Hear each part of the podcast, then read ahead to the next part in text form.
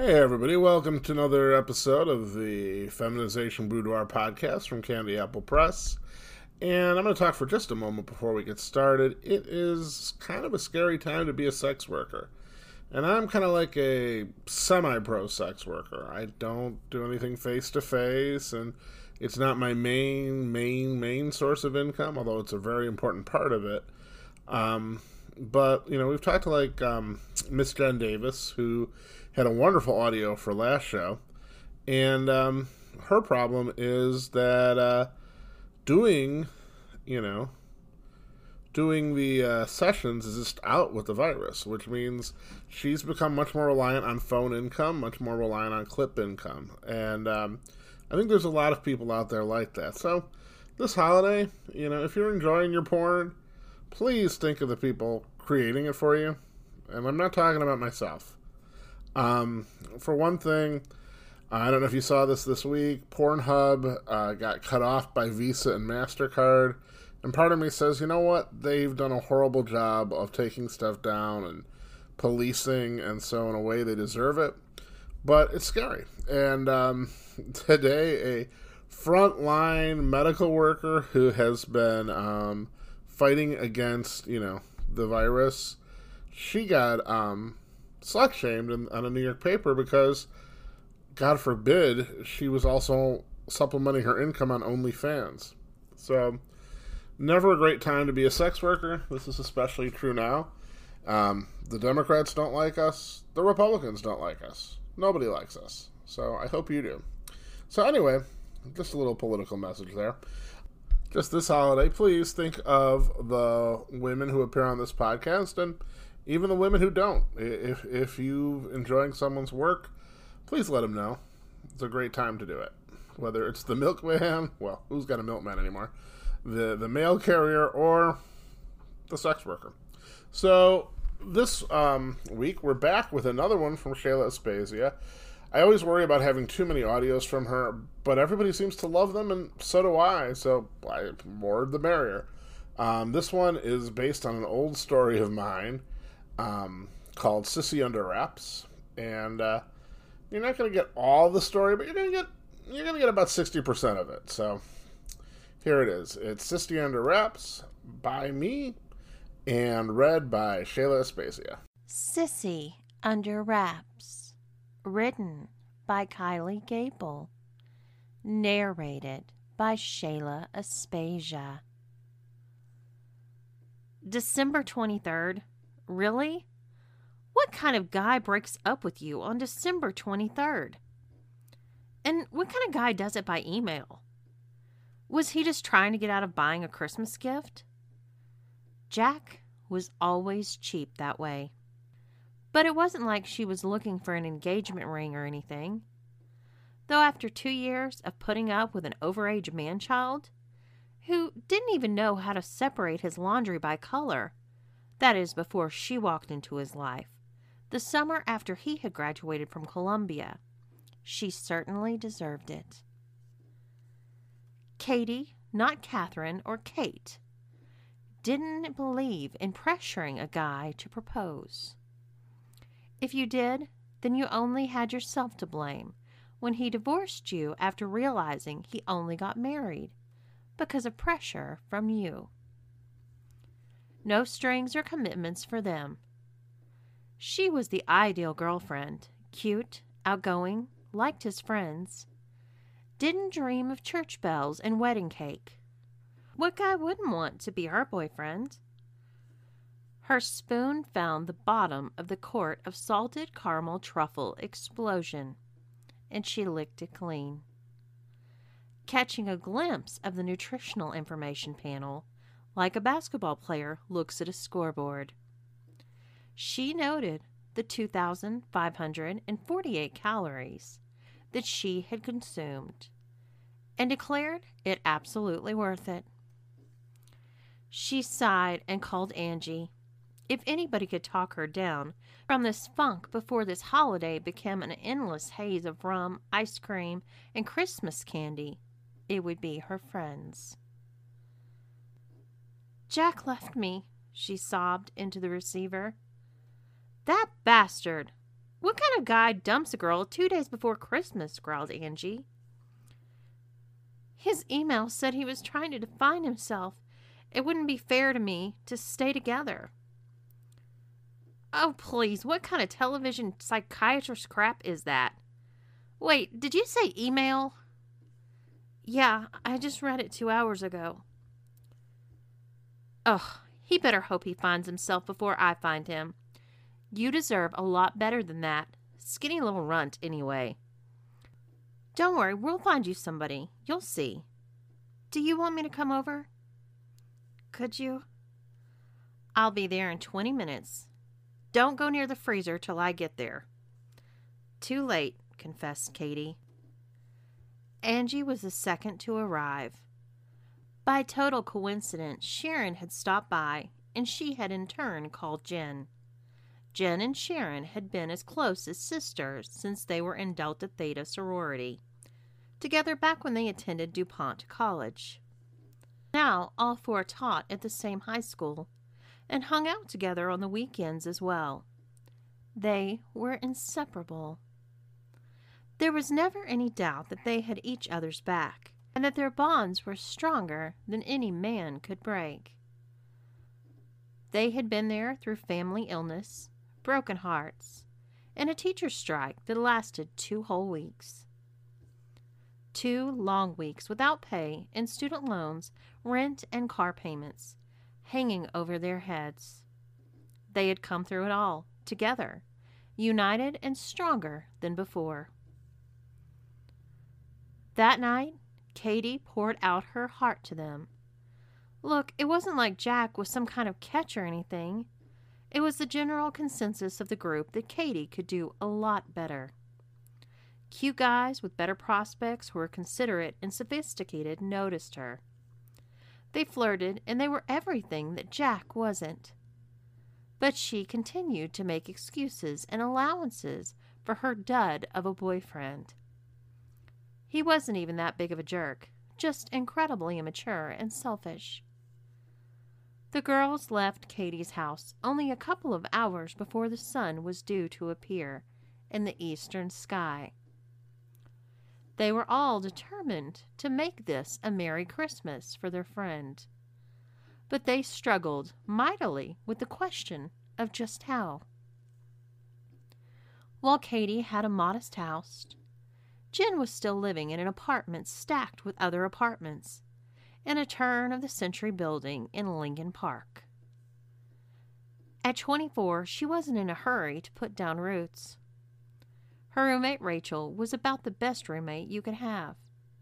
She was kind, thoughtful, and never late with her share of the rent. She also was a complete knockout. She was nearly six feet tall. Most of that height seemed to be in her legs. Her oversized, pouty lips, big eyes, and long strawberry blonde hair didn't hurt either. It was just after six on Christmas Eve night, and Jen was looking at her Facebook page. She wasn't going to be able to make it home for Christmas, but at least she can enjoy watching her friends have a good time with their families. She noticed an update from Jack, and then she remembered that she still had the loser friended. She was about to take care of that little oversight when she actually read the update. Jack had posted, I'm stuck in town for the holidays, and I just dumped my girlfriend. I think this calls for some massive pre Christmas drinking.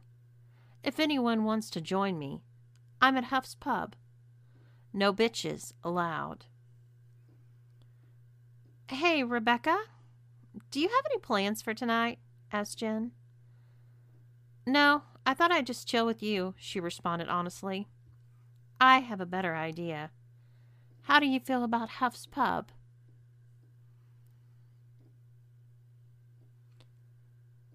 Every eye was on her. She was tall, but not afraid to enter the bar on stiletto heels. The slinky black dress made her look ravishing, but also very out of place in this corner dive. Jack Halloran was shocked when the woman sat on the empty stool next to him and ordered a light beer. and a shot of whiskey. Jack downed his liquid courage, hoping to get up the courage to talk to her. Hey, do you have the time? she asked. Um, me? he replied nervously. I don't really care, she shook her head. If you want the honor of telling me the time, it's yours. It's like 7:30, I think, he guessed. So why are you out drinking on Christmas Eve? she questioned. I was just looking to meet interesting people. I think I hit the jackpot, he smiled. Oh, that's smooth, she lied. So you find me interesting. I'm Rachel. I'm Jack, he beamed. Oh, where were you going tonight? You certainly didn't get dressed like that to come here. I was going out with my boyfriend, she replied, watching Jack's mood grow sullen. But he broke up with me. What a creep, right? Really? Why did he break up with you? Does it matter? What kind of a son of a bitch breaks up with a woman on Christmas Eve? Yeah, that's a real tough break, he stammered sheepishly. Do you feel like having some fun tonight? She smiled. More fun than a dive bar? What do you have in mind? Well, an asshole like my now ex boyfriend really deserves to be forgotten quickly. I bet I could show you the kind of night that you would never forget. Yeah, you make it sound very tempting, he laughed. So come on, let's go. You don't have a girlfriend, do you? No, he stuttered, realizing that for the first time in ages he didn't. He chugged his drink and left two dollars on the bar for a tip for the eight beers that he had drank. Together, the oddly mismatched couple made their way out to his car. Had he known he was going to meet a girl, he would have worn a clean shirt. As Rachel navigated the way to her apartment, it seemed strangely familiar, but he couldn't figure out why. He had dropped Katie off a time or two, but it had been months. Jack and Rebecca exited the car. He put his arm in the small of her back, and together they went inside. As they got to the landing in front of the apartment, Rachel kissed Jack deeply. She fumbled for her keys, still locked in his embrace, and together they kissed their way inside. She kept moving with him until they plopped down on the couch in the center of the room. Once there, she quickly pulled away. Hi, Jack. Merry Christmas, said Jen cheerfully. What what are you doing here? he stuttered, panicked as she seemed to be expecting him. I live here, genius, she laughed. Then that means, he hesitated, yeah, Jackie boy, you've been set up. Called Sharon from across the room. I did promise you a night you wouldn't forget, teased Rachel. Taking a look at the women now surrounding him, Jack took stock of the situation. He had no intention of cooperating. They definitely seemed intent on inflicting some kind of punishment on him. But there was no reason he had to take it. He knew these girls well, except for Rachel. He wouldn't hit them or anything, but they better not get in his way. Jack bolted upright and sprinted toward the door. The girls were ready for that. Jen had moved over between Jack and the door. No, you're not leaving here. Not until we say you are, interjected Jen forcefully. Out of my way, Jen. This isn't funny, he warned. Oh, I think it's hysterical, she taunted. Jack attempted to grab her and pull her out of his way, but she didn't make it easy for him. By the time he was able to move her and give himself a clear path to open the door, the other girls were on him. Rachel put her arm around his neck, and Sharon and Rebecca Each grabbed an arm and held on for dear life. They dragged him back to the couch and held him down. Jen quickly made her move, unbuckling his belt and unzipping his pants. She produced a small metal object and stuck it over Jack's penis. He looked down in fear, which turned to abject terror when he heard a click and saw her remove a small key from the device. What the hell is that? he asked, still held firmly. This is what they called an electrified cage. It's the latest thing on the market, and according to Lauren, an erotic playground, it will hurt more than getting kicked in the nuts 20 times. If I press this red button at its highest setting, explained Jen, holding the control unit. You bitch! he cried. Oh, does that mean you want me to try it out? No! Are you sure? Ask me nicely, and maybe I won't, she teased. Please don't press that button, he pleaded. Tell us you'll be a good little girl and cooperate, chimed in Sharon. I'll be a good little girl and cooperate, he agreed, swallowing hard as he choked down each word. He screamed as Jen zapped him. The girls held him tight as he spent the next five seconds spasming in pain. That was the lowest setting, Jack. Don't fuck with us. Don't even question us, or you'll get the high setting, she threatened. No more, please. What do you want from me? he asked. We ran a nice, relaxing bubble bath for you. Don't worry, your device is safe in water, as long as you don't struggle with it and accidentally expose a wire, that is. In the bathtub, you'll also find a couple of pink razors and some shaving cream. Shave everything below your neck, and I do mean everything, Jack. If you miss a spot, I will finish the job, and I won't use shaving cream. Oh, come on, you can't be serious, he complained. Try me, she said, holding up the control unit. Fine, I'm going. He backed away quickly. Jack found everything right where the girls said it would be. He plopped himself down into the warm water of the bathtub and smelled the lavender scented bubbles. It was pleasant enough, but very feminine, and he knew that he would soon share that fragrance.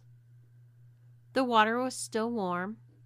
It must have been scalding when they filled the tub.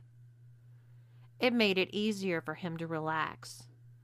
But this was no social function. The girls would be inspecting him closely, and they wouldn't be happy with anything less than perfection from the sounds of Jen's warning. He grabbed the shaving cream and stuck his right leg out of the tub. Lathering it up, the task was unfamiliar and very humiliating. But it did seem simple enough. The bathroom door swinging open startled Jack. It was Rachel. She quickly snapped a picture of him shaving his leg on her phone. What the hell? he asked. Relax. I can't see anything with the bubbles. Don't get your panties in a bunch, she giggled at her own joke. I still want my privacy, he insisted. I just wanted a souvenir, she cooed. Well, you got one. I also wanted to give you a change of clothes. She smiled, depositing a bright red thong on the sink and helping herself to the clothes that Jack had discarded on the floor. Hey, leave those, he snapped. Finish shaving. You wouldn't want me to get that remote control, would you? No, I guess not. When Jack finally emerged from his bubble bath, he was satiny smooth and had a delightful floral bouquet. The girls laughed, not at his comical appearance as much as the demeanor.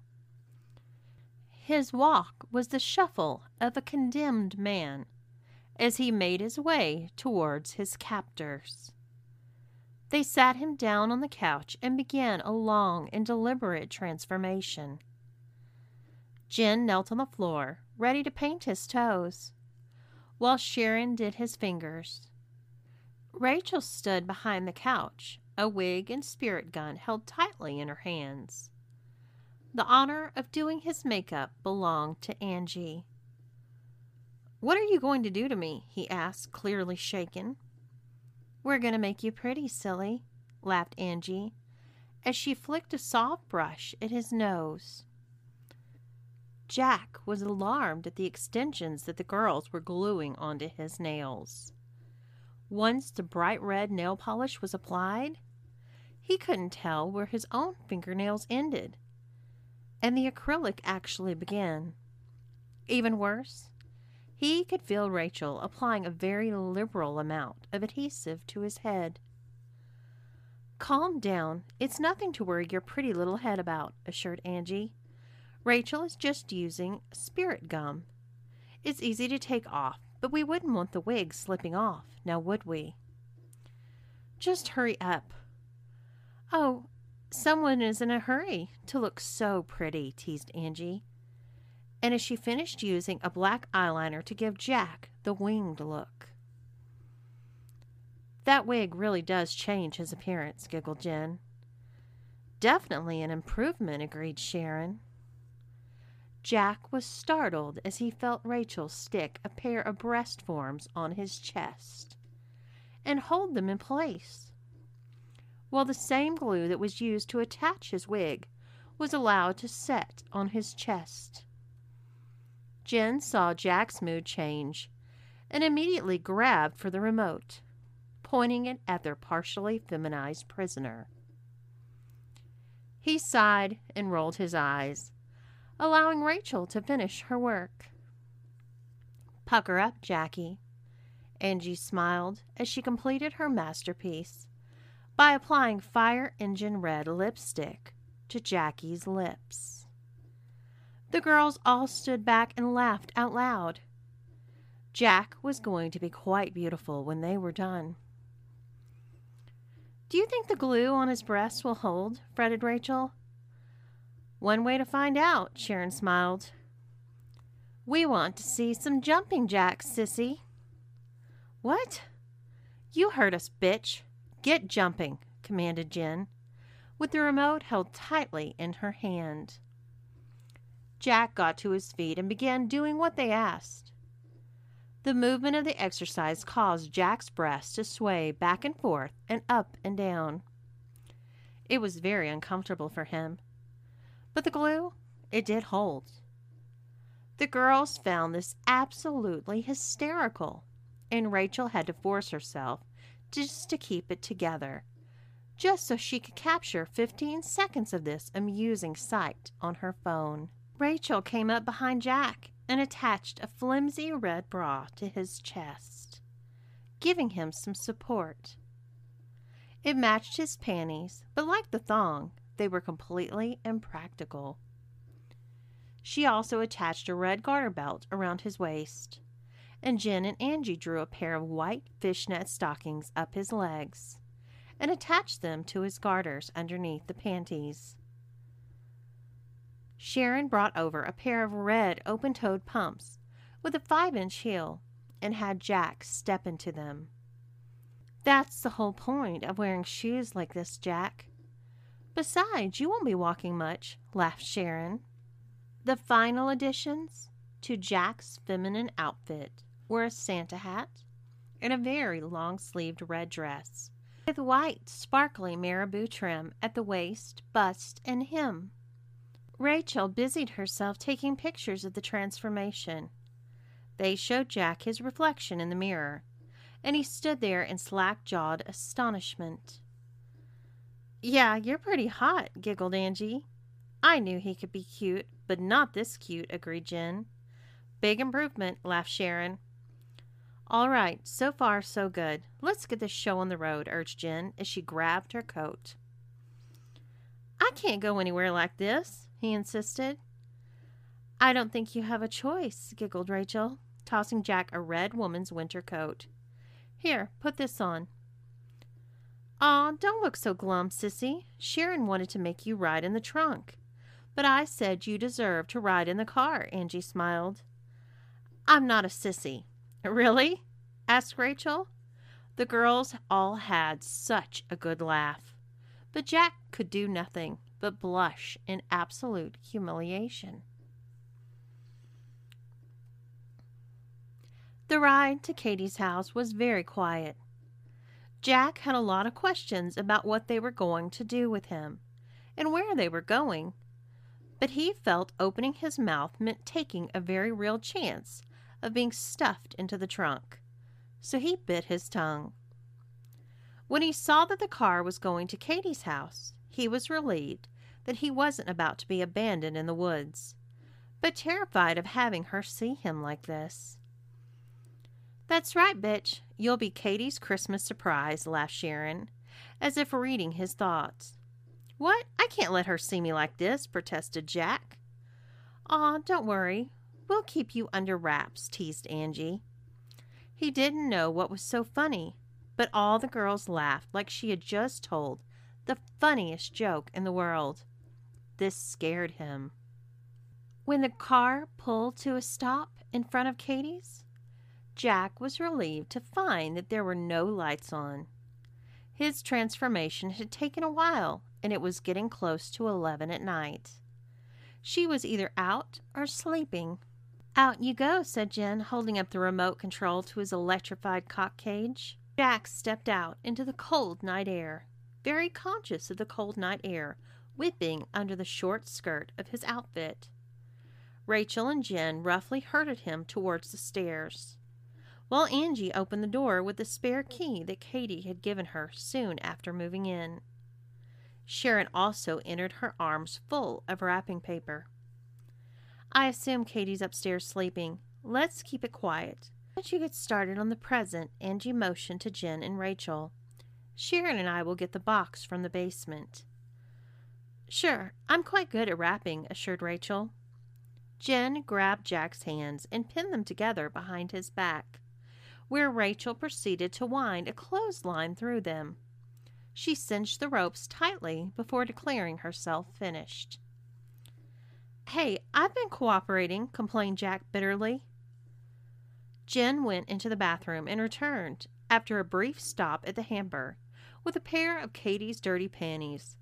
She walked deliberately towards Jack and pointed the remote at him, told him to open his mouth. Reluctantly, he complied, and she shoved the purple boy shorts in Jack's mouth. Rachel handed her a gigantic candy cane from the bag of supplies. The candy cane had cost her almost ten dollars and was eighteen inches long and two inches in diameter. Taking a piece of festive red ribbon, she secured the candy cane across Jack's mouth, trapping the panties inside and effectively silencing him. It was unlikely such a thick candy cane would break, and the panties stopped him from being able to lick it, which would have been a tedious and futile task anyway. That looks great, said Rachel. It's like visions of sugar plums dancing in her cute little head. Sharon and Angie returned with a huge cardboard box that had once held Katie's new washing machine. It was not a flimsy box by any means. The cardboard was very thick and it was held together by staples. Rachel and Jen finished securing Jack's ankles together and placing him in a kneeling hog tie. Sharon rolled out a huge amount of wrapping paper, and they turned over the box so it was lying on its side. After Angie threw two pillows from the couch to the bottom of the box, she turned to Jack and said, Get in. Jack couldn't speak, but he shook his head vigorously and pleaded with his eyes and his moaning to not be put in the box. Jen tried to use the remote as a threat, but he would not yield, so she was forced to zap him. He twitched and writhed until Jen removed her finger from the button. That was setting four. There are six higher. Shall we see what they do, or will you be a good little girl? Jack did his best to shimmy into the box, and with the girl's help, he managed to back his way into his cardboard prison cell. After cutting a dozen small air holes with the scissors, the girls closed the box and used strapping tape to seal it. The pillows at the bottom of the box made kneeling more comfortable, but Jack wondered how long he'd kneel in this tiny box. The ropes connecting his wrists to his ankles made straightening up absolutely impossible. He could feel the girls wrapping the box. As the paper covered up the air holes, things went pitch black, but the girls soon punctured the paper as well. The girls topped the box with a very large red bow and wrapped several other smaller gifts for Katy as well. Then they used gift tags to number the order of the packages that Katy was to open. Okay, you have a very Merry Christmas, Sugar Plum Fairy, T. Sharon. Mmm, came the muffled reply from in the box. Maybe, if you're lucky, Santa Claus will let you out early, giggled Rachel. Do you think he can get out of there? asked Angie. No, when I tie a sissy, he stays tied, assured Jen. Good night, sweetie, laughed Rachel. Wasn't this more fun than hanging out in some dive bar, drinking all night? I hope you liked that. That was Shayla Aspasia reading my story, Sissy Under Wraps. Now, um, so you heard about, oh, 30, 35% of the stories left um, the the ending, which is where all the Hallmark Christmas magic takes place. Um, so I hope you'll uh, consider purchasing it. If you do decide to purchase an audio, my suggestion: the cheapest place you're going to find them is actually on NiteFlirt, Miss Candy Apple. There's a link there.